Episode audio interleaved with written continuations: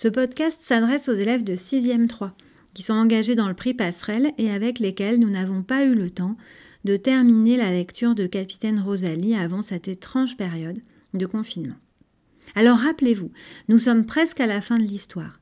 À la récréation, Rosalie s'est cachée, puis elle s'est enfuie. Elle a demandé à Edgar de dire que si on la cherchait, elle était partie près du ruisseau. En fait, elle est rentrée chez elle, achever sa mission. Comme tout le monde s'inquiète, Edgar finit par dire la vérité. Il y a maintenant cinquante personnes autour de la maison, dans la nuit. Ma mère s'approche de la fenêtre. Elle se colle contre le carreau. Rosalie, dit simplement ma mère. Elle me voit endormie, la tête sur la table, au milieu des lettres. La cire de la bougie fond sur des enveloppes à côté de moi. Mais qu'est-ce que c'est autour d'elle demande le maître qui a posé son front sur le carreau.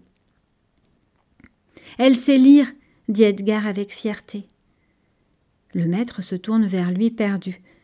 Qu'est-ce que tu dis? Elle sait lire, monsieur. Mon Dieu, souffle-t-il. Un bruit sourd. Le gendarme vient de forcer la porte. Il ne veut pas entrer le premier. Il appelle ma mère. Elle quitte la fenêtre, s'approche. Les élèves font une haie d'honneur pour la laisser passer. Elle entre seule, doucement. J'ouvre les yeux. La cuisine est toute repeinte en or par la flamme de la bougie. Je vois ma mère, je me redresse sur ma chaise. Elle a le visage que j'aime, celui des jours fragiles. Elle reste debout devant la table. Je lui dis Je voulais savoir. Oui, Rosalie. J'ai réussi. Oui. Elle fait un pas, me prend dans ses bras et je pleure avec elle. Le gendarme disperse la petite foule autour de la maison. Des points lumineux s'évanouissent dans la nuit.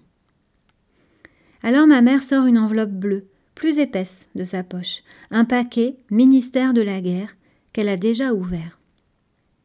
Je l'ai reçu aujourd'hui, c'est pour toi. J'ouvre le paquet. Il y a d'abord une autre lettre. Je lis les mots mort en héros, que je connais déjà. Et puis d'autres mots incompréhensibles, à titre posthume et patrie reconnaissante.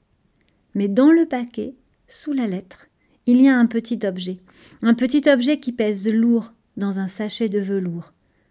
Je tourne la tête vers la fenêtre. Edgar, dehors, me regarde. Je lui souris dans mes larmes. C'est pour toi, répète ma mère. J'ouvre le sachet sur la table.